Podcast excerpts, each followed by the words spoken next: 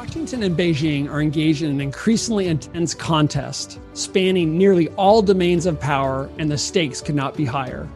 It is a competition between the world's leading constitutional democracy and the world's leading authoritarian power.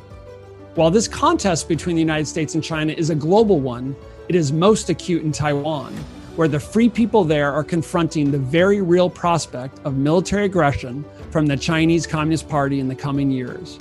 Indeed, if there is to be a war between the United States and China, many expect it would come first in the Taiwan Strait. What is the military situation there, and why should Americans and our allies care? What would aggression toward Taiwan look like? And is there a growing gap between Washington's words and actions when it comes to deterring such aggression or defeating it if deterrence fails? To discuss these questions and more, I am joined by two leading experts retired Rear Admiral Mark Montgomery and Elbridge Colby. Mark is the Senior Director of FDD's Center on Cyber and Technology Innovation. During his 32 years in the U.S. Navy as a nuclear trained surface warfare officer, he held a number of important assignments, including Director of Operations, or J3, at U.S. Pacific Command and commander of Carrier Strike Group 5, embarked on the USS George Washington, stationed in Japan. He later served as policy director to John McCain on the Senate Armed Services Committee. Bridge Colby is the former Deputy Assistant Secretary of Defense for Strategy and Force Development in the Pentagon, and he spearheaded the development of the 2018 National Defense Strategy. His recent book is The Strategy of Denial American Defense in an Age of Great Power Conflict. I'm Brad Bowman, Senior Director of FDD's Center on Military and Political Power. I'm honored to be filling in as host for Cliff May, and I'm so glad you're with us too here on Foreign Policy.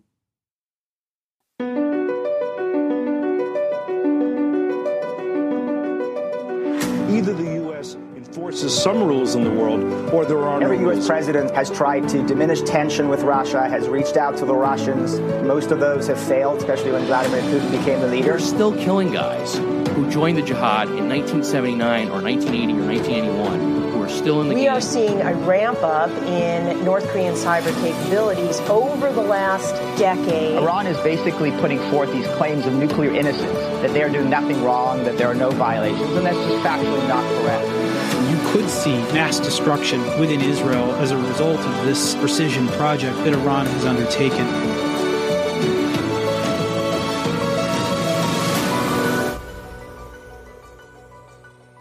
Bridge and Mark, I want to thank both of you for making time to sit down in person to talk about Taiwan. Uh, what seems to be, I think, a growing gap, as you wrote, uh, Bridge, recently between Washington's words and actions, and and most importantly, what steps we need to take to kind of address that that growing gap. I would say so. That's uh, it's great to see both of you. I consider you both friends and leading experts on this topic, so it's a real privilege to sit down with both of you. Privilege is mine. Great to be with you, Brad, and with Mark as well.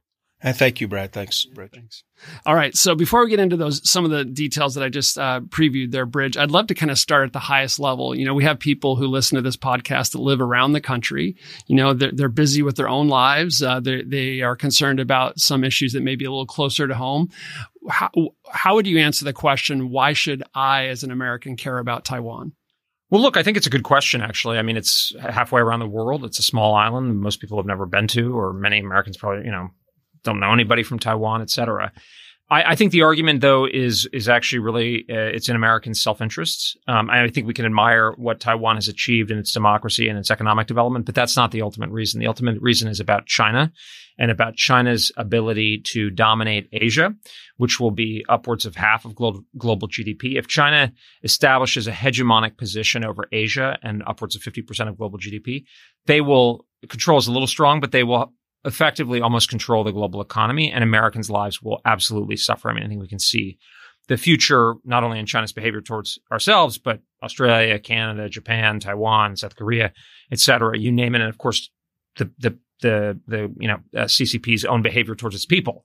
So, um, so that's one thing. Why is Taiwan important? Well, the, the balance of power in, um, in Asia is more delicate than it, it appears. And, and part of that is because, you know, it sounds like the Pacific Ocean is a huge area, but almost all of the population, the economic productivity are concentrated on the western edge uh, you know, uh, uh, Japan, South Korea, Taiwan, the ASEAN countries of Southeast Asia, India, et cetera. Um, and basically, Taiwan is very important to that. Taiwan is, I, I would say, important in particular for two basic reasons. One is China, I think, probably will have to use military force to achieve this hegemonic position. And Taiwan is very significant militarily. And I, am sitting next to a retired uh, rear admiral, but in, in, with a little trepidation, you know, Taiwan has historically been called the unsinkable aircraft carrier. It's the kind of the cork in the middle of this first island chain. If China can take Taiwan, it's basically has not quite uninhibited, but much less inhibited military access into the Central Pacific and the ability to cut off Japan from Australia, et cetera. Much more, much, much more difficult military situation. The second reason is that Taiwan is a signal, whether we like it or not. Countries in Asia do not want to live under China's domination, Japan, India, Vietnam but they're wondering whether it's prudent to stand up to Asia. And the only basis for on which it's prudent is if the United States is involved heavily and can make it because we are the only country that's remotely as strong as China in the world. And w- whether we like it or not, we are basically committed to Taiwan. So if you're in Japan or even more, if you're in Hanoi or Manila or other countries in Southeast Asia, you're going to be looking at how the Americans behave. And if we just let Taiwan go, uh, I think they will quite reasonably say, why would the Americans treat us any different? I'll stress something though, Brad, that which is Taiwan is very important, but I consider it a kind of like a 70% order of magnitude interest for America.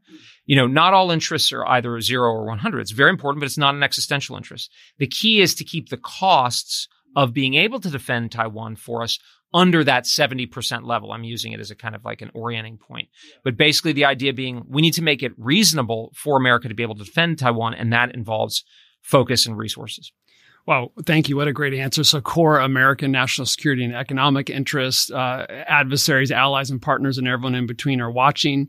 And uh, you know the uh, the uh, the geek in me remembers in your great recent book Strategy of Denial you talked about bandwagoning versus balancing. Anyone who's studied international relations understand that's where often um, less powerful powers look to see what others are doing, and and uh, just like you would on a playground, you decide who to who to who to side with. Right? Did I oversimplify that too much? No, that's, I mean I that's think, the core I think, idea. I think the playground, if if something is not relatable to the playground or something like exactly. it, then it's probably wrong. Yeah. because this is. Yeah. This is basic human strategic behavior, and bandwagoning and balancing are kind of fancy terms Yeah. for basically intuitive realities. But that's the level at which we're. Exactly, Mark. You have a deep experience uh, in the region, uh, as as Bridge said, in, in the U.S. Navy, and you and also working these issues in the U.S. Senate. Um, what would you add, subtract, or or tweak to what Bridge said about why an American in Nebraska, California, or Maine should care about Taiwan? Yeah, thanks. Well, first, I'd attach myself to, to what Bridge said. I, would probably take the 70% and put it more closer to 80 or 90. That's, but probably that's from personal involvement for too long. What I would say is you know, it's absolutely imp- uh, critical to understand that already more than 50% of the world's GDP is in Asia and the United States. We are, you know, we don't always acknowledge this, but we are a Pacific power. And the degree to which we can get, we are separated from access to those markets, the United States economy, GDP, the wealth of the country will suffer. And if we lose Taiwan, that is what's going to happen. And the reason we're going to lose it is first for the, there's military arguments that, um, that Bridge made very well uh, about how it sits in, in the uh, first island chain. But also, it's not just that Japan and South Korea, the kind of bulwark of our relationships, are going to question our credibility. Malaysia, Indonesia, the really growing economies down in Southeast Asia absolutely are going to throw in their security and economic, uh, you know, um, uh, partners of uh, of trust they're going to have to transfer to, to China from us. They would like to align with us. They recognize the values of aligning with us. They will absolutely abandon that quickly if we abandon Taiwan. I'll also take one other one. I know it's not a, this doesn't contribute to the 90%, may not contribute to the 70%, but at its heart, Taiwan is a self-governing island. It has democratic elections. It has peaceful transfers of power between winners and losers. It is a democratic, cap, you know, uh, a, a capitalist economy that we would be proud of. I mean, we helped design it. It has thrived. It has, there's human rights there. There's, uh, you know, LBGQT rights. There's everything you would expect in a thriving democracy. These are all the things that aren't present in CCP controlled China and the Chinese Communist Party's, uh, mainland China. And, and at some core level, the United States is the country that makes sure that self-governing places like Taiwan continue to exist, whether it's Ukraine, Israel, Taiwan, the kind of beleaguered democracies of the world, the United States has, I believe, a level of responsibility. I'm, I'm glad you, for my part, I'm glad you said that because I, I, can, for what it's worth, I completely agree with Bridge on, on kind of the realpolitik interests at stake, and no doubt. But I, I too also see kind of, um, and, and, and I'm not saying you don't Bridge, and feel free to, to add whatever you want, but I also see kind of a democratic principle ideal here as well. And you, and you hinted at a Bridge that, you know, here's a free people wanting to live free. And here is a, the leading authoritarian power in the world, unlike any threat I would say that the United States has seen in terms of it, it its ideology, its economic strength, and its military power.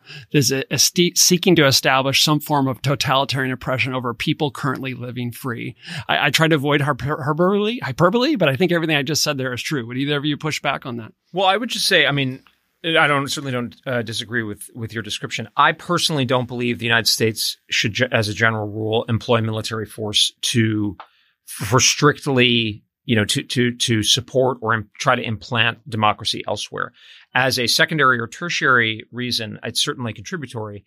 And but in a sense, I actually think at least in this theater, when we think about it, um, it's not so much of an issue because two things. One is whatever I think, I think Americans are much more likely to be sympathetic to a country that, you know, regardless of the social policies is democratic, treats people, you know, freely, unlike, you know, the, the government uh, in China. So that's important for Taiwan and of course other countries like Japan and South Korea and so forth. But also, if you're really concerned about freedom in the world, you pretty much, I think, think about the way things the way I do. Because, you know, if you go back to like, why did so many countries become democratic in the late 80s, early 90s? Well, it's pretty straightforward, as Sam Huntington put it in the third wave. It's the collapse of the Soviet Union, right? If the United States is in an ascended position, whether we push it or not, most countries are going to kind of go along in, in our direction. That's kind of basic geopolitics. And so the most important thing we can do for freedom in the world is to make sure that we succeed in the geopolitical and military contest vis-a-vis the People's Republic of China. I love that. I mean, years ago, uh, when I was getting started, I wrote a, a piece in Parameters about uh, uh, interests and principles with respect to Saudi Arabia. And, and, and I really enjoyed it because that's a country where there, some of these things seem to be in tension at times, if, if we're being polite. Um, but um, they're not always in conflict conflict, right? As you, I think you just said, right? Sometimes they're, they're point, the arrows are pointing the same direction. And, and I would, without, uh, I, I would suggest in Taiwan, maybe that's the case. Um, very good. Uh, so let me just transition now. I, again, I don't want to get too far into the details but Bridge, for, for listeners who uh, don't focus on these issues full time like the three of us do, um, I'd be interested in, uh, you know, what are kind of the major elements of longstanding U.S. policy toward Taiwan? You know, I'm thinking of the Taiwan Relations Act. I'm thinking of the uh, Joint Communiques and Six Assurances. Certainly don't expect you to run through each of those, but kind of what's, if you, if you're willing, what's the 30 second summary of current longstanding U.S. policy toward Taiwan? On the political status of Taiwan, we basically say effectively it's a kind of free self-governing entity, but we're not going to recognize it as an independent state. We, and we don't take a position on the formal ultimate status of the island of Taiwan. This is part of the shift of recognition of the People's Republic of China in the early 1970s. But I would say from a security perspective, we've pretty much always been clear, certainly since the 1979 Taiwan Relations Act, but under President Reagan, uh, now even under President Biden, we've always been opposed to the use of force by China to resolve the issue of Taiwan. So I would, it's kind of a, it's a, it's a diplomatic sort of dance and there's some legerdemain involved. But I think on the basic idea that we don't, we're not going to just sit by and allow China to run roughshod over Taiwan, that I think is a, is a, is a pretty consistent part of our, our policy. Okay, that's Mark. What would you add to that in terms of the kind of the core elements of longstanding U.S. policy toward this crisis? So, and, and what I'd say, uh, an, an, unfortunate ramification of that, because I, I agree with the description, is that we tend to self deter a lot. You know, in other words, it it tends to be uh, you know, it tends to be an approach of what can't we do, vice what can we do, and certainly as a uh, senior military officer in the Pacific, and then as a senior Senate staffer, I ran up against that multiple times. You'd have what seemed to be a very logical proposition to put forward. And uh, our ability to self deter is was uh, was pretty extreme, and and we're gonna we can no longer afford to do that. that that's Mark, a luxury. If I can interject, real quick, don't mean to interrupt, but just when you ter- use the term self deter uh, for the listeners, you're saying we're not going to do something for fear of the reaction of the adversary. Exactly, and in the case of the Chinese Communist Party, they are world class complainers. Right? they. Uh, and uh, you know, mixed with a little wolf warrior, you know, yeah, uh, yeah. actions by the diplomats, you know, is this kind of constant you know, complaint that the United States doesn't respect China. We offend China. We don't adhere to China's interpretation of how we should treat uh, Taiwan. Uh, you know, and as a result, we deter ourselves. And this is through multiple administrations. Unfortunately, this is, and we had the luxury, by the way, with a military strength, a military uh, balance with them, that we could allow a little self deterrence in the 1990s, 2000s, even the middle of last decade. But, you know, about the time when the Obama administration finally saw the challenge around 2012, 2013, you know, this self deterrence is now puts us in extremis in areas. And it has for the last decade. And, uh, you know, there's, there, you know, that, that closing of the military gap has really removed a lot of latitude in diplomacy and economic decision making. That's a perfect segue actually to exactly where I wanted to go and, and talking about what's happened to the balance of power in the Taiwan Strait, both between Beijing and Taipei, but also between Beijing and the United States. Um, so, so maybe Mark, coming back to you, um, you know, uh, we're many years removed from when we would send an aircraft carrier through the Taiwan Strait. A lot has changed since then. For those who, who again, have been busy with their lives, how is the balance of power in, in there eroded between the two primary actors. Well, thanks. Yeah, I was a Commodore on the last aircraft carrier there you through go. the uh, Taiwan Straits, and so yeah. that's 2008, I think. Yeah. And that was only because there was a massive storm uh, that, and then uh, uh we were avoiding, and the Thai, and the Chinese over a military sale had just rejected our port visit into Hong Kong. Classy move, and so um, you know the you know what's happened since then is really the Chinese, and it goes much farther back from to the last uh, China Taiwan Straits crisis in 95, yeah. 96, the Chinese sat back and said, we are going to build a capability and capacity to keep the United States outside the first island chain. And they have done five five year plans since then, 25 years of very consistent study, funding, and assessment of their ability to drive us out. And they've built, you know, anti-ship ballistic missiles, um, good, uh, a large number of surface ships, large number of cruise missiles, diesel submarines, beginning with the nuclear submarines, to drive particularly U.S. surface combatants and U.S. Navy and Air Force aircraft farther and farther back. And they have achieved a level of success that requires us to fight smart and fight with a lot of expensive high end equipment now to move ourselves back in. And some equipment may never be able to move back in. It may just be too risky to bring it back in. Uh, and there's only a handful of areas where they really haven't been, uh, you know, terrifically successful. And one I would say is they did not focus on anti-submarine warfare mm. initially. As a result, our submarine fleet and our undersea warfare capability still pose a tremendous risk to the Chinese.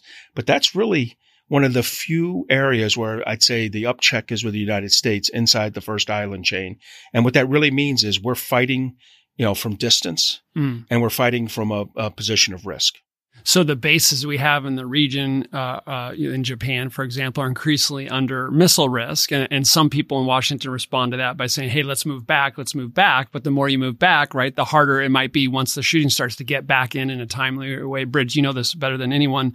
Uh, what would you add to what Mark just said in terms of how the balance of power is eroded? Well, look, I think I mean Mark's the expert, and and you are as well, Brad. But I would just say, look, fundamentally the the the, the line attributed to Napoleon. Uh, it may be apocryphal, but Xi Jinping likes to use it. Is you know when China rises, the world will quake, and two centuries on that has definitively happened.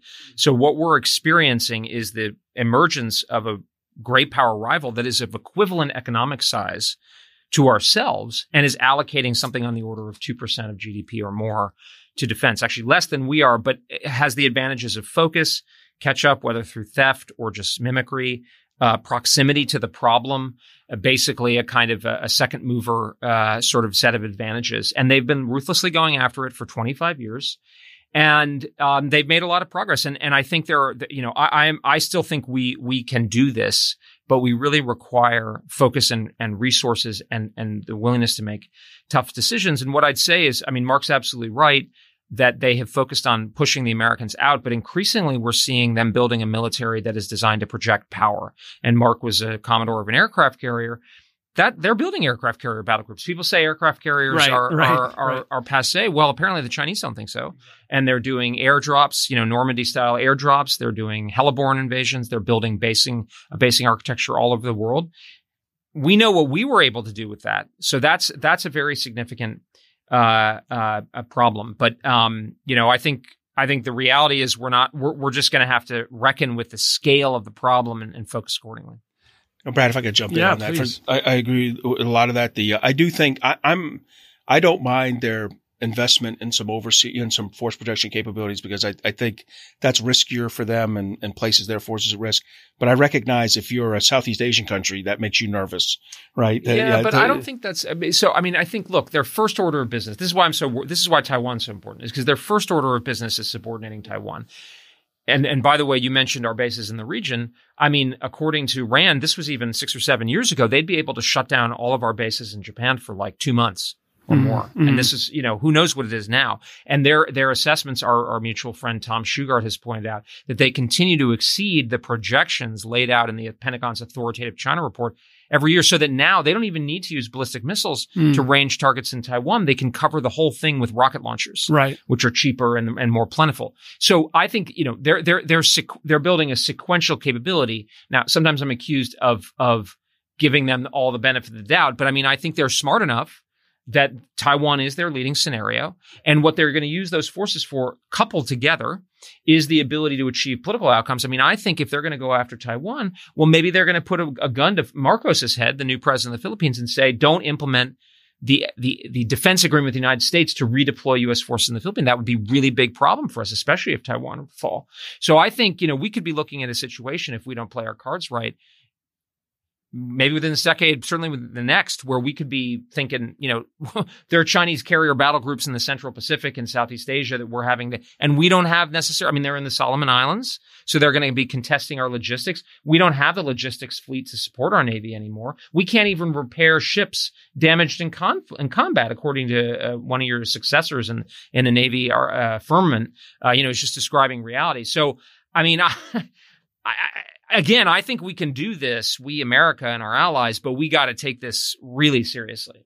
So I agree Thanks with- for doing that. Brad, Bridge, I agree with all- with all of that, and I agree with the risk from China. One of the things I would say is I still firmly believe in forward stationing forces. Mhm. Um, you know, I go back to a uh, a 2018 national defense strategy written by someone at this table that, that Yes. emphasized the importance. Yeah. Which has Yeah. withstood the test of time, Yeah, I'd say. and, but it emphasized blunt Yeah. and contact forces, right? And so, from my from my position, the contact and blunt forces are really those forward station and forward deployed forces at the time. Um, you know, we're gonna we are gonna lose places like Kadena are undefendable. I get it. That's an air base in Okinawa in the very south of Japan. The bases you get farther up are more and more defendable as less and less things can range them, but still very difficult. Guam, less slightly less Depends difficult. what assumptions still- you make about air and missile defenses. that's right. Yeah, about about whether. We, so I guess what I'd say is, yeah, I'm for forward station forces and forward deployed forces as long as we continue to make the investments in defending those forces. Um, I do think we need those, and most importantly, we need those to keep the allies there. You know, our hard work in Japan, particularly during the Trump administration, but continuing during the Biden administration, has changed Japan appreciably.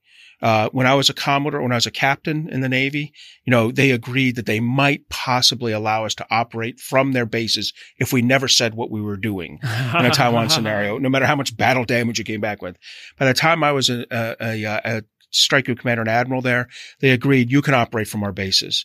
By the time I uh, left PACOM during the Trump administration, you know, as, as a uh, as the J three, uh, we were at the point where they were quietly asking us, how could we play in this fight? And while when working with Senator McCain, they're now at the point, you know, Abe Yeah. said it pretty specifically, we'll be in this Yeah. fight. this dramatically eroding balance of power has uh, been observed by many people, including those in Tokyo, I'd say. But were we to leave Japan and not be forward stationed there and forward deployed there, not have our families there, not be fully committed to this, I think we get a different answer. I would I would argue that if you do that, if you like it, this relates to the the Guam work that you and I have done, Mark, in terms of oh Guam's under threat, so you know let's pull back. Well, I mean, how far do we pull back? Hawaii, West. I mean, I, I'm using uh, a straw man there a little bit, but I mean, if you're not forward positioned, I would argue you're more likely to get the aggression uh, in the first place. And secondly, we can't assume like we have in the past that we're going to be able to get our forces to the point of conflict in a timely way to prevent some sort of fait accompli or other strike. Bridge. I you- mean, to me, this is this is both. Yeah, Both. yeah, Neither. yeah, it's not yeah, either yeah, or. There- there's a tendency in the de- in defense discussion to say, well, we should, you know, the blunt forces can be forward or they can get forward very quickly, but, or we should be operating, you know, intercontinental ballistic missiles right, from the, right, you know, right. United States or Alaska and say, well, why, I want to do both because I mean, we're dealing with a, a state that is of, of, equivalent economic size for the first time in our history as an international power. So let's take it seriously. So I want to present, you know, a strategy. People say, I want to present China with dilemmas. They won't be able to solve because, you know, let's, let's say we pull out of all of our, of our bases forward. Well, first of all, as you both pointed out rightly, the allies are going to say, well, I guess I'm going to be yeah. fought over and maybe yeah. I'll hope to be relieved, you know, Philippines 1945 style. That doesn't sound so good. Maybe I'll cut a deal because that's that's my less bad option. But also, also, if the Chinese know, oh, I don't have to deal with these forces forward, I know I have to deal with the long range problem. Well, now I've narrowed my problem.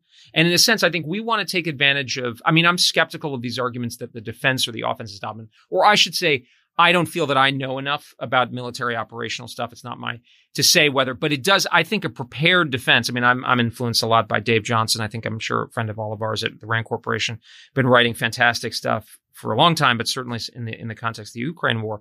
But pointing out that well positioned forces that that are key to the political objective you know, and then can enable those kind of, you know, roundhouse, you know, the B, B2s, the B21s, the B52s, long range missiles. But if you, you know, if you're thinking about Japan, there's, there's offensive benefits to forces forward because they, those guys, you know, Marines roaming around or army soldiers that can fire missiles at ships. But also that presents a big problem for the Chinese because they're going to have to dig those forces out and that's that that puts us in a better position that contributes to deterrence mark a lot of time no, that's excellent mark a lot of times when uh, uh, people talk about uh, Chinese aggression against Taiwan, they envision kind of a D-Day style amphibious landing. But uh, we know at this table that uh, it could take different forms. Would you be willing to just kind of lay out the three or four kind of different ways that military aggression toward Taiwan could unfold?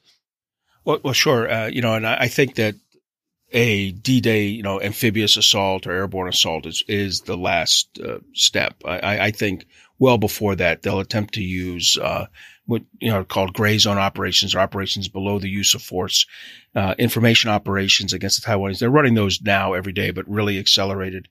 They could they could bring that up to cyber infrastructure attacks. You know, bring probably I think realistically bring the electrical power grid, water distribution systems to their knees in Taiwan. And then, um, then they can start to move into things that are a mix of use of force and, and gray zone operations like blockades, you know, claim some kind of uh, problem with how uh, Taiwan is handling trade or investment and begin to either blockade or quarantine uh, Taiwan ports. And then I think find the last step before any kind of like, if you had an escalatory plan to a, a large scale invasion and not just a prompt invasion, that last step would probably be some kind of like significant cruise and ballistic missile attack to really damage and, uh, and, uh, deter, you know, damage and, uh, and disrupt Taiwan's military forces. And the amount of rounds that could be brought to bear on Taiwan is really on him. It's nothing that Ukraine or, or any, any power has seen and, and, and, any, uh, military has seen in the, in, in the last 60 years. I mean, it is just, it is really a, it, the, the mix of accuracy and volume that China can pour into Taiwan will have a significant effect on them. Yeah, I think, I mean, um, just on that note, I mean, I think we run the risk of analogizing a little bit too much the Ukraine situation. I mean, you know, uh, Russia, I think, is about four times the population size of Ukraine and is obviously an, uh, you know, a large economy. I think number 11 or 12, but definitely far from the forefront of, you know, global economic development. China is on the order, I think, of 100 to 1, you know, or 50 to 1, the population size of Taiwan not to mention huge, um, uh, you know, ge- geographic advantages. Ukraine is a, uh, a very large country, so easy to get into, very difficult to secure, easy, relatively easy to resupply because huge, long land borders with NATO. Taiwan is a lonely island that's far from you know U.S. and, and its allies. Um, and China is the forefront of global technological development. I mean, in a lot of in a lot of areas, you know, more papers on AI or whatever you know, pick your indicator. I would just say I, I'm more worried about the direct assault because I think the the the the, the logic that Mark is talking about it doesn't work well for China. So like I, I always try to put myself, try to be a ruthless jerk for, for, for America. So in doing that, I try to think, well, what's the most ruthless way I could think about it if, if I'm in our enemy's shoes? And I say to myself, my biggest, you know, I think what Putin was right about in his abominable invasion of, of Ukraine, what he was analytically right about is that he was not going to bring the Ukrainians to their knees short of the use of decisive military force. He was not going to hoodwink them or gray zone them. He tried all that stuff. And, and that's the same thing that's going on in Taiwan. They're not signing up for it. And they've seen what's happening in Hong Kong, right? So they're not going to get it unless they have a gun in their face, basically. Um, and I think the, the, the problem for China is if you're going to deliver decisive military force, you need to have as much surprise as possible. I mean, to simplify a little bit. And the, pro- the, the, the, the, sort of slow incremental approach basically says to, Hey, America, we're thinking about this. We're moving along. And, uh, and by the way, we're starving children on Taiwan and we're like conducting massive missile attacks. So we're pretty evil. Whereas I think if I'm thinking in China, I'm thinking to myself, let me do this surgically, quickly. I'll control the information flow and I'll give the Americans no option and they'll have limited amount of warning. And that's, I think, part of the response to the Pelosi visit was building in advantages where we have less of a sense of what's coming because they're normalizing some of the indicators we might, may not look to. And that's the thing. If they get in there and they've wrapped it up in 72 hours or two weeks and, you know, we're kind of saying, oh, yeah, we're still kind of deliberating and we, we're going to do something about it. But then it's like, oh, it, it's been wrapped up too late. That's a, that's a, that's a, that's a pretty attractive theory of victory if I'm China. No, I agree. I mean, that's what I would do if I was the Red Force commander. I would say this that uh, CCP political desire, though, is to take Taiwan cleanly without a lot of uh, a lot of damage. So I think both the ballistic missile attack version and a large scale invasion place TMC TSMC factories. Not to put too sharp a point on it. Which are what? Which are the, what are those? That, that is uh, the Taiwan Semiconductor yeah. Manufacturing yeah. Corporation, leading producer of the lead, yeah seventy yeah. percent mm-hmm. worldwide. Um, so my, my point on this though is that I, I, do think if I were a military planner, I would go for the uh, the prompt strike. If I was a political leader, I, I may be trapped into other solutions. But I we need to prepare for the worst case, which yeah. is the prompt strike, the no warning just a, a, few interjections here that I think are relevant to what we were discussing before moving. You mentioned the Pelosi trip. I want to get hear from both of you on that. But you know, we've talked about you know massive economic growth in China. How have they used that wealth? They've used that wealth to undertake the most significant military modernization effort in the history of the People's Republic of China. As their military becomes more powerful, they're behaving more aggressively, not just in the seas and skies around uh, above Taiwan, in the South China Sea and the border with uh, India. Big surprise, right? When we look at history, when Uh, countries become more wealthy. Uh, uh, economic interest, what follows economic interest, military power follows it, and often people, when they have a stick, they will use it. Um, and all indications are pointing that way. Now, if people had heard us talking like this maybe February 23rd, they'd say, come on, you know, you're sounding downright 20th century. Well, newsflash, you know, hard power still matters and there still are people that are willing to use it to accomplish their political objectives. And, and I, I agree with you, Bridge, that you can overplay the uh, the lessons learned uh, from Ukraine, but one that Mark and I have written about is that um, you know it's better to take steps uh, before aggression to prevent them, uh, and I know you agree with that. Uh, and by taking those steps, you can either prevent it or put the, the good guys and gals in a better position when it does come. And to me, that's one of the leading takeaways from the, the horrific events uh, that we're seeing in Ukraine. Um, is this a next year thing? Is it is it a potential Chinese attack? Is it next year? I mean, there's you you and I know, but the three of us know, but the listeners may not. This is there's a cottage industry about predicting when this will happen. You know, Admiral Davidson, the former commander of Indo-Pacific, said a year or two ago, maybe in, in the next six years or so. People say this decade. Some people say 2025 if I'm, I'm, if I'm hearing us and finding this persuasive, am I worried about this next year or next decade? When when is this threat? Well, um, it, bottom line up front, I think we're in the window where it, where it could happen and will increasingly be a risk. But I I don't I don't I don't know. I mean, that's the thing is here's here's how I'll put it. I don't make predictions. I have no idea what's in Xi Jinping's head.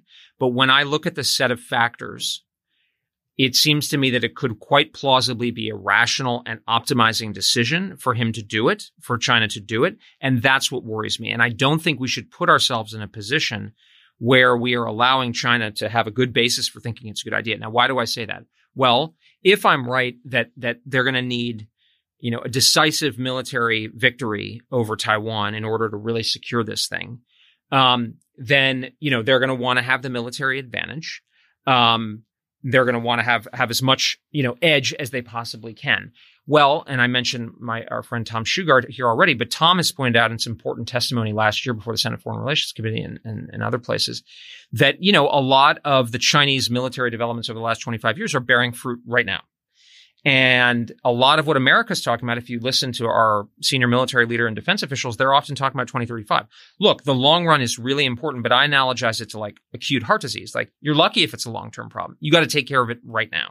And so if you're Xi Jinping or the Chinese leadership, not to personalize, if you're the Chinese leadership and you say, well, the Americans are going to have like a hundred new heavy bombers and a lot more attack submarines and cool new munitions, and they're going to figure out AI and we'll be lucky if that happens, but that's what we're trying. But right now, we're kind of up a creek and the administration's not ex- spending more on defense and yada, yada, yada.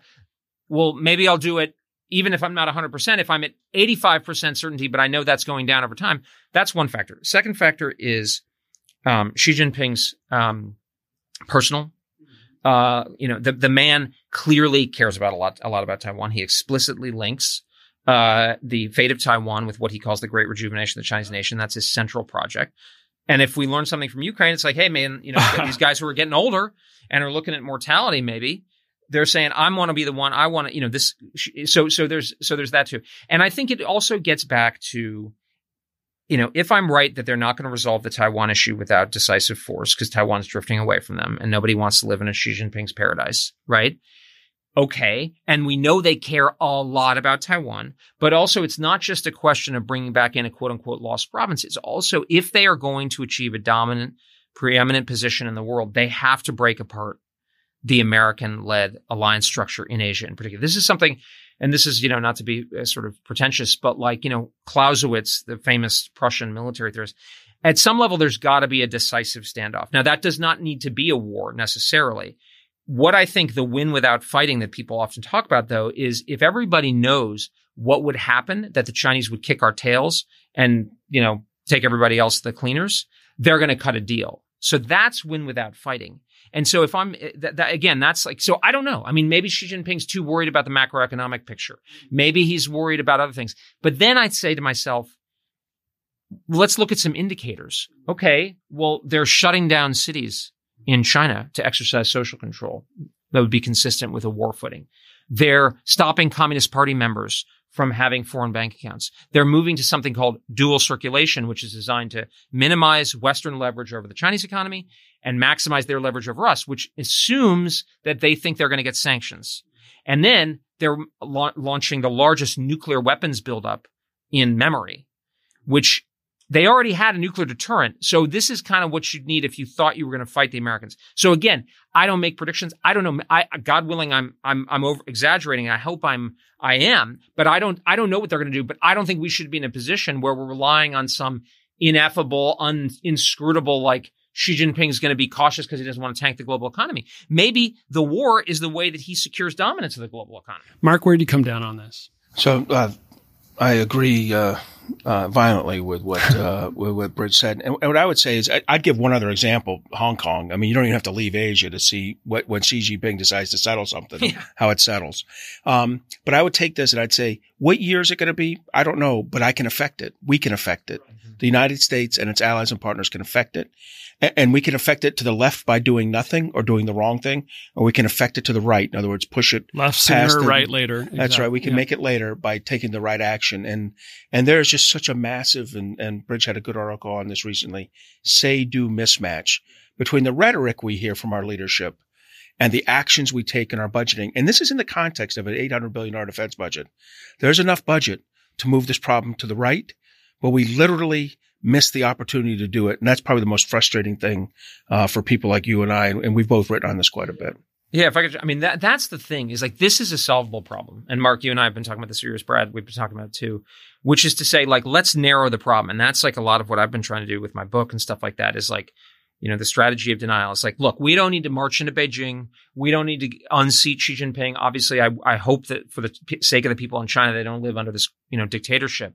But that's not our goal. Our goal at the end of the day, if China needs to have decisive military force to achieve its goals, if we can deny them that high standard, if they can't go downtown and land in Taipei and sustain operations and put their foot on on you know on the Taiwanese, then we in a sense win. I mean that's a little sim- simplistic, but that's a relatively low standard. And if we can do that for Taiwan, by definition, geographically, we can do it for Japan, Australia, etc. And that is something that we can solve. I mean, Mark and I were talking about this before. Dave Ochmanek, our mutual friend, uh, you know, is really one a fantastic analyst at the Rand Corporation we could probably do this for 20 billion, 50 billion, which, you know, is a lot of money, but we're spending $800 billion in the defense budget, let alone trillions of dollars on the, the rest of the economy. And I'm thinking to myself, wouldn't you just like throw, I mean, maybe I'm wrong, but like, you don't, nobody knows if I'm wrong. That's the thing. There, there are people who are like act as if they know that I'm wrong. And it's like, I don't know I'm right. I don't know. You don't know I'm right. You don't know what's in Xi Jinping. Xi Jinping Yeah. could change his mind Yeah. tomorrow. Yeah. You know what I mean? So like, but why wouldn't we kind of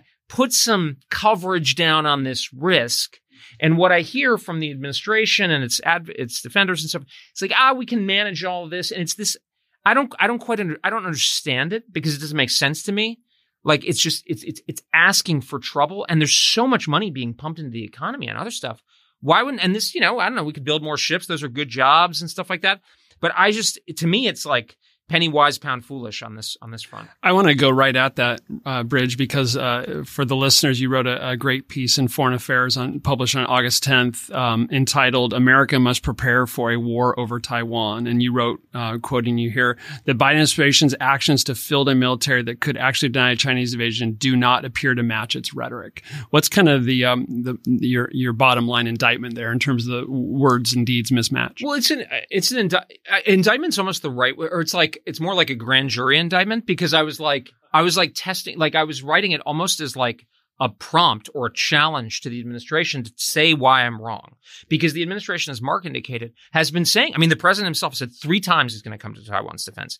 The Pentagon talks about Taiwan a lot. The State Department says it's a rock solid relationship. And those statements by the president are are are inconsistent with the long term policy of strategic ambiguity, where we've been deliberately uh, vague in terms of whether we would do just that. And yet here comes the president of the United States, and when he speaks, that's kind of policy saying we will, right? Which is not really. Right. I mean, I think at this point, everybody thinks our credibility is tied to Taiwan. Yeah. So, like, I mean, to me, that's almost an academic question Yeah, at this point. yeah. Like, they his staff off the record or like on background walk back the president. It's like, okay, well, we all saw the president say that three times. and by the way, it's consistent with what the rest of the administration's actually saying in a more measured yeah, form. yeah. So, okay, so our our credibility is on the line. Our credibility matters. I'm not a credibility fetishist. Like, I think we can get carried away, but it does matter here. And so I'm saying, okay, and the the Pentagon is saying China's our priority challenge what they call Taiwan the pacing scenario, as in this is what we're going to prioritize. And yet, okay, like I'm looking at it from the outside and I'm saying we should see more action because we're dealing again with a peer, a great power economy. And it's like, okay, are we spending more money on defense? No. Like, in fact, it's below the rate of inflation. Mac Eaglen and, and John Ferrari had a piece on this the other day in the journal that was pretty, pretty tough. I mean, it's like, and, um, you know, there's been other work by Eric Chewning and McKinsey and, and others. So, so we're not spending a lot more money. We're not like, okay, maybe you don't need to, if you completely overhaul the force, if you go from having a bunch of tanks to having 500 submarines, but they're not doing that. And there are very, there are strong, there are just inherent difficulties given our industrial base, but that isn't happening either. Okay. Are we, uh, you know, getting out of the other regions? Are we stopping everything else that we're doing to husband our power? No, we're actually increasing forces in Europe. You look at those, and then you could say the fourth, the fourth one is, are they like really hammering the allies to do more quickly? Nope. You know, like actually not, not really at all. In fact, if anything, they're probably taking the, the pressure off. So it's like, okay, well, those are the four things you could basically do. And we're not really doing any of them. Like you could say, Hey, Bridge, you're wrong. We can't, we can't reduce our forces in Europe. So we got to d- double the defense budget. I, I personally don't, I don't think that's realistic, but like, okay, at least that's consistent, right? You know, but like that, they're not doing any of the, those things. And that to me is sort of mystifying. So I don't even understand. And the really disturbing thing is that I wrote the article as a challenge.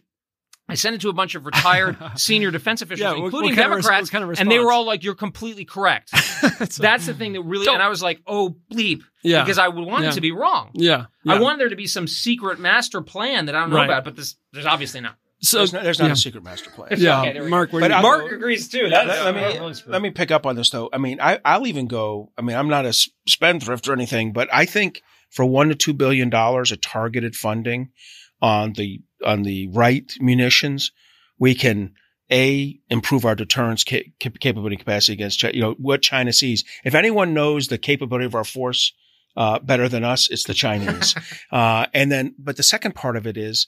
Uh, it actually will give us war winning capability and capacity. And the frustration for me is this was easily seeable. Brad, you know, I've been writing about this for three years now. There are weapon systems that we buy at very near what's called low rate initial production. In other words, the minimum to keep the line going or a small amount. The Senate and the House add money in every year like it's Yeah. a game. Yeah. Well, the problem we got now is Ukraine has exposed uh, one advantage of Ukraine, and uh, you and I have talked about this, uh, Bridge, is the is that uh, is that the um, we are not in a position to rapidly re up our munitions purchases. We've spent, we have expended, or the Ukrainians expended seven or eight years worth of uh, javelin procurement in about nine months. So now we, the Ukrainians, the Europeans who gave the Ukrainians weapons, the Taiwanese who need these same javelins, all need javelins. And we've got to like do new industrial policy. And eight months into this challenge, the administration's like, we're on it. We're not going to tell you what it is. We're not going to show you our cards. Industry's a little nervous. You know, we got to do it. We have the same problem in our munitions with China and Taiwan. There are systems called the long range uh, anti-ship uh, missile. LRASM is its name. The naval strike missile, NSM, the maritime strike Tomahawk, the standard missile six. These are critical weapons where we're buying too few and we haven't made the deals with the Raytheons and Lockheed Martins and General Dynamics, whoever's building it. I don't really, I'm, I'm industry agnostic, but whoever's doing it has to be, have a trust that the U.S. is willing to spend more multi-year buys of these weapons. That's the signal. And literally for, you know, for low billions, you can send a strong signal and have a better force. And this gets it exactly. Bridge had it right. We, this administration and, and, uh, and I think the Obama as well focused on 2035. The problem is our adversaries focused on 2025, Yeah, it can 2028. be resolved long before then. Yeah, exactly. No, and, and you both know, but I mean, uh, I, I would go back to at least to the 2011 Budget Control Act and what became known as sequestration and the uh, the self inflicted wound we imposed on our d- our own defense industry. And you know, the second you say defense industry, people think of President Eisenhower's comment, and they start to make them the bad guy.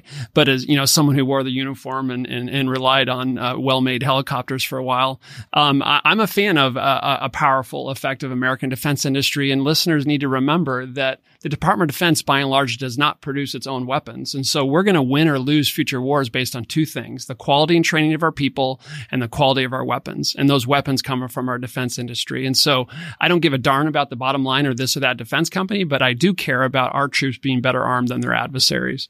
Well, I think that's exactly right. And I think, I mean, also, I mean, I care a lot about not just, you know, benefiting a small portion of, of the American population, as, as I know you guys do too. But like, if you're, if you're concerned about excessive, uh, you know, conglomeration or rent seeking in the defense industry, well, you know, change the rules or the structure of the defense industry. But that doesn't change the need to have a really strong defense industry. Because I think, as Mark is pointing out, I wrote in the piece with my our good friend Alex Gray the other uh, last month. You know, we, we need it, and I think that you know, if if if Russia and Ukraine need um, so much production uh, in this context, imagine what we're dealing with with China. I mean, the the, the, the stat I always like to use is, uh, or or the the story um, is you know when Japan attacked the United States in December of 1941, the United States was the world's largest industrial power and the world's by far the world's largest shipbuilding uh, you know state.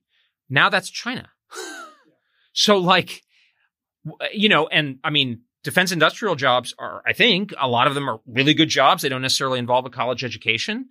You know, they're high paying. They're, I mean, so okay, great. Like, so let's let's do that. And let, let, why why why allow? And again, if you don't want X X you know big defense prime, then put something in there that allows new new entrants to get involved or whatever. I don't know what that is Exactly. but it's like we need a strong defense industry. Exactly. And none of this is quick, right? Because the, the decisions we're making today on science and technology programs, on research development, test and evaluation, that's going to determine what our children or grandchildren are using generations from now. I mean, when I first started flying, I was flying UH-1 helicopters that flow, that you went back in the historical records and they, they, they, they took shots during Vietnam. I mean, they literally saw combat in Vietnam. The first, and, and, uh, and so what we're doing today will affect uh, the security of our children and grandchildren for decades to come.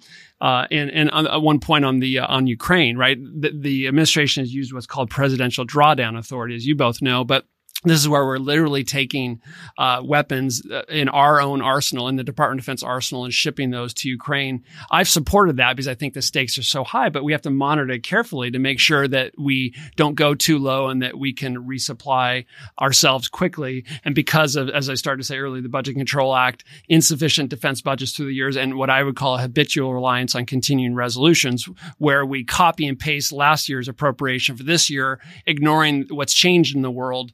Uh, we've made this much, much harder. Um, so those are some key things. Um, wanted to start to move to conclude here, but there's a few last things that I, I want to ask both of you. And the main one is, and I'll go to you first, Mark. What are you guys going to be watching going forward? There's some activity on Capitol Hill, um, Mark, that I'd love to hear from you on. And, and, and just for the listeners, what should they be watching uh, going forward to, to see whether Taiwan's doing what they should be doing, whether Congress and the Pentagon are doing what they should be doing, and what should they be warily watching uh, from Beijing as well? Well, for I'll start with Congress and say that uh, next Wednesday we're marking up the Taiwan Policy Act um, in the Senate Foreign Relations Committee. I uh, look, this is a very important uh, provision that needs to be uh, edited and then approved. Uh, and, when I, and I'll talk about the approved part. There's a section in there called Title II uh, of that act that lays out the the key elements of a of a, a strong U.S. Taiwan um, uh, military cooperation.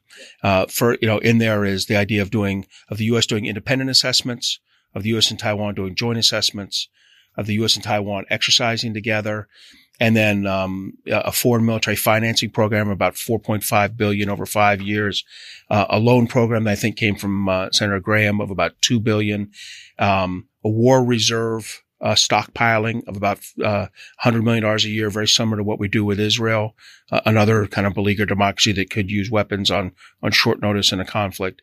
Those kind of elements are, are in that section, in that title too. And that's critical. I'll just say quickly, right now, we in Taiwan cannot fight um, you know, in a coordinated way. We would fight deconflicted, which is you go left, I go right. You know, the next level is coordinated where you go left and I go right at the exact same time to maybe influence the enemy. Then you have to get to integrated and then unified. We need to, the one country that knows how deconflicted we are, you know, how weak our alliance is, is China understands. The U.S. and Taiwan cannot fight together. Um, but we need to raise that through exercises. That is a very low cost opportunity to increase our deterrent capability and then our war winning capability if we had to have it. Uh, you know, when, when it comes to U.S. and Taiwan, two plus two needs to equal five, not three. And, uh, and right now it equals three. So to me, that Taiwan Policy Act, there's some parts in it about with, with sanctions and some other things about how we look at the Taiwan embassy uh, uh, uh facility here and the in the U.S. facility in Taiwan. I, I, don't want any poison pills in this bill. We just need to do the blocking and tackling of, a, of, of this relationship. Get that through. We can fight the poison pills uh, uh, over the next year. That's, that's so so much great content there, uh, and and you know well from your your time in the Navy, Mark. Uh, but uh, the uh, you know, I, I, talked about the the quality of our people and their training, and then the weapons. And if if if we don't do the military planning in advance, right, as you know well, and we don't conduct the exercises together, we will obviously be less effective. But we'll actually have some instances potentially of fratricide where Taiwan and U.S. forces are are, are killing each other, uh, and yet the uh, there is no prohibition that I'm aware of in law to doing that, and the reason we haven't done that has been entirely self-imposed, uh, and and I would argue is maybe a relic of an earlier time when the threat was less less um, severe. Bridge, what would you what are you watching going forward, and any comments on what Mark said? Yeah, well, no, I mean, I just I think Mark's sort of the the approach is like there's a lot of debate about, for instance, whether we should abandon our our diplomatic posture on Taiwan. I think there's too much discussion on that we got to solve a practical problem, which is be able to deny, ensure that that, that Taiwan and, and, more indirectly Japan and Australia are able to deny a Chinese attack, uh, primarily an invasion, whether it's sea, or both, uh, but also a blockade. And that's just kind of nuts and bolts and pulling levers in the right places. And then we can argue about long-term economic competition and the nature of our relationship Taiwan till the cows come home. But you know, I always analogize it to like cops in the neighborhood you know, if you're in a neighborhood and you're worried about law and order, you're not worried about in making business or walking your kids to school. You're worried about your your personal and your family's safety. So you focus on law and order. But once you get law and order right, then you kind of don't think about law and order so much. Then you're like, I'm going to invest in a business. We're going to, you know, the town's going to build a pool, you know, whatever. We're going to have a, a fair at the school, whatever it is, right? But that's the kind of situation. We, we got to be like laser focused on making sure that this law and order piece is right. So that, that I, I, I think is, is, is right. And I do think there's gotten, you know, more of that. What am I looking at? Um, and looking for the problem with China is to the point I made earlier. If if I'm right, kind of thinking, and I approach this problem, you know, kind of deductively, um, then they really want to make it as much of a surprise as possible. So they are not going to give us much warning. And in fact, they've already warned us. I mean, they've said many times that like, so, I mean, I don't think we, we cannot claim to have been surprised at the strategic level. And then I also say, well, a lot of the things I would look for have already happened. And I mentioned a few of them, dual circulation, the nuclear buildup, the financial stuff, you know, social lockdowns, crackdowns internally. So that that worries me. Yeah. Yeah. Here's the other thing I would want to see. Okay. So, and again, this is deductive. Like Taiwan seems like other side of the world. There are a lot of things that are important, you know, uh, it can't be that important. But uh, it, when you think about it in this context, if you think like, okay, China is the biggest country that we've been rival with since, you know, in 150 years. We're the two largest countries in the world. Asia is the world's the cockpit of the world's theater and or the cockpit of the world's economy. And Taiwan is a, the critical variable. And you said 80 to 90. I say 70. Actually, a, number of people, particularly from the region, put it at, at, at closer to where you are. That maybe, maybe this thing is lost if we lose Taiwan. I think that's not true, but you know, I should just put that out there. So I'd say, okay, if we lose a war over Taiwan, it will be a major disaster. Like I think it will be recoverable, but, but actually part with, of the reason with we global should, ramifications. With, oh, absolutely. In, I mean, in we'll, Europe, in, in the Europe. Middle I mean, East, we'll have to pull out of yeah, Europe yeah. and the Middle East. I think basically because at that point people are going to be like, "There's no way I can stick with the Americans," and the Chinese have shown they're superior, and now they have a superior position. So are the Japanese going to give us access? Let alone the Philippines. You know, I mean, forget about places like Vietnam or Thailand you know, we're going to be, we're going to have a toehold. And by the way, country, places in the Central Pacific that we had, you know, our, you know, forefathers or whatever. You're, you're literally your for Mark's descendant of a Midway veteran and stuff. Uh, but, uh, you know, the Solomons and these kinds of, my family was in the Atlantic, but the, the, uh, the, you know, they had to fight over, that's what we're going to be talking about. And so, the, you know, and, and, and, and look, Afghanistan ended, ended very badly. We pulled out of Vietnam. Iraq is a mixed story, et cetera, et cetera. But none of these were direct clashes that would define the future of the world. We have actually never lost a great war. But losing a war to China, even indirectly, because we just don't even put up a fight, that would be the worst military defeat in American military, in American history. And so, uh, I mean, I'm just going to be. I'm going to put it straight. Does the president of the United States is he behaving in that way that we are on the on the verge of possibly losing a, a great war for the first time in our history? It sure doesn't look like it.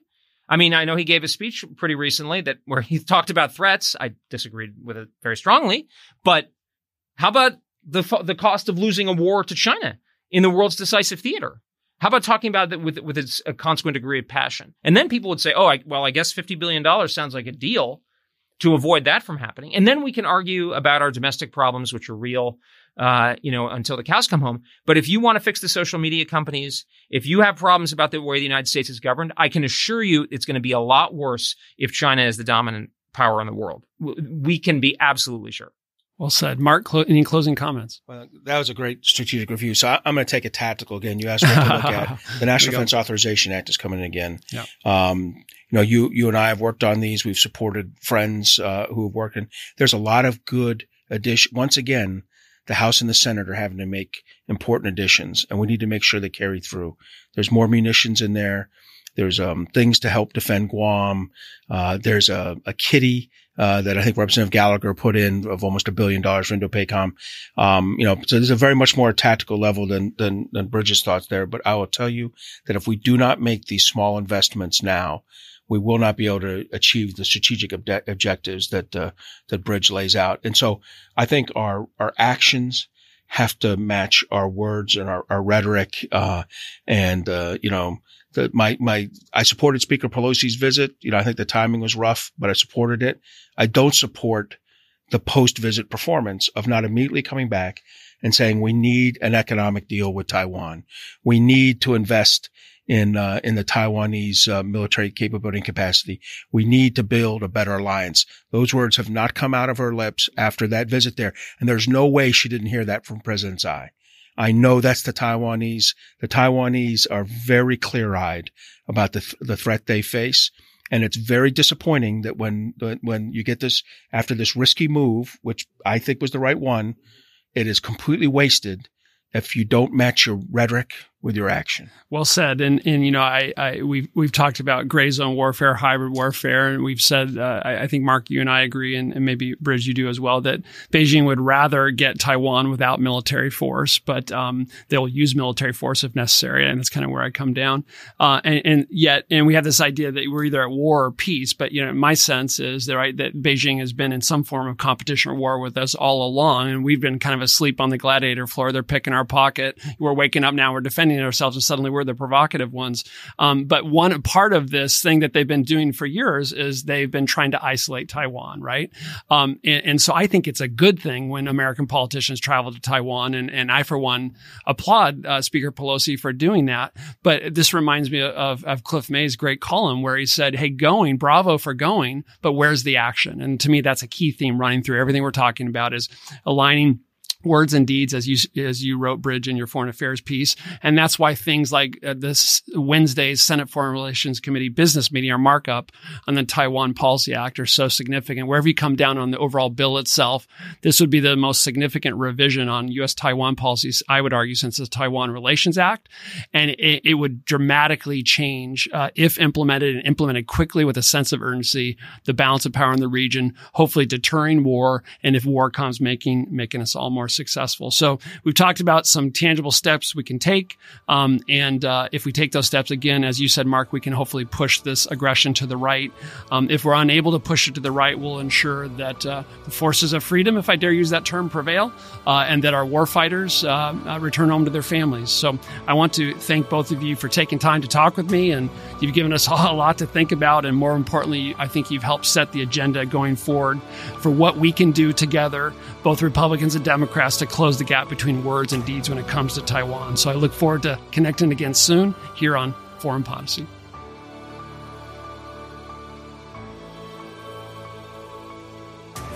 Thank you for listening to Foreign Podicy. If you found the program worthwhile, we suggest you subscribe to Foreign Podicy on iTunes, Spotify, Google Play, Stitcher, or wherever you prefer to listen to your podcasts. Send us your feedback, your questions, your ideas to foreignpolicy at fdd.org. For more information about this episode and others and about our distinguished guests, visit us online at fdd.org. Until next time, I'm Cliff May, and you've been listening to Foreign Podicy.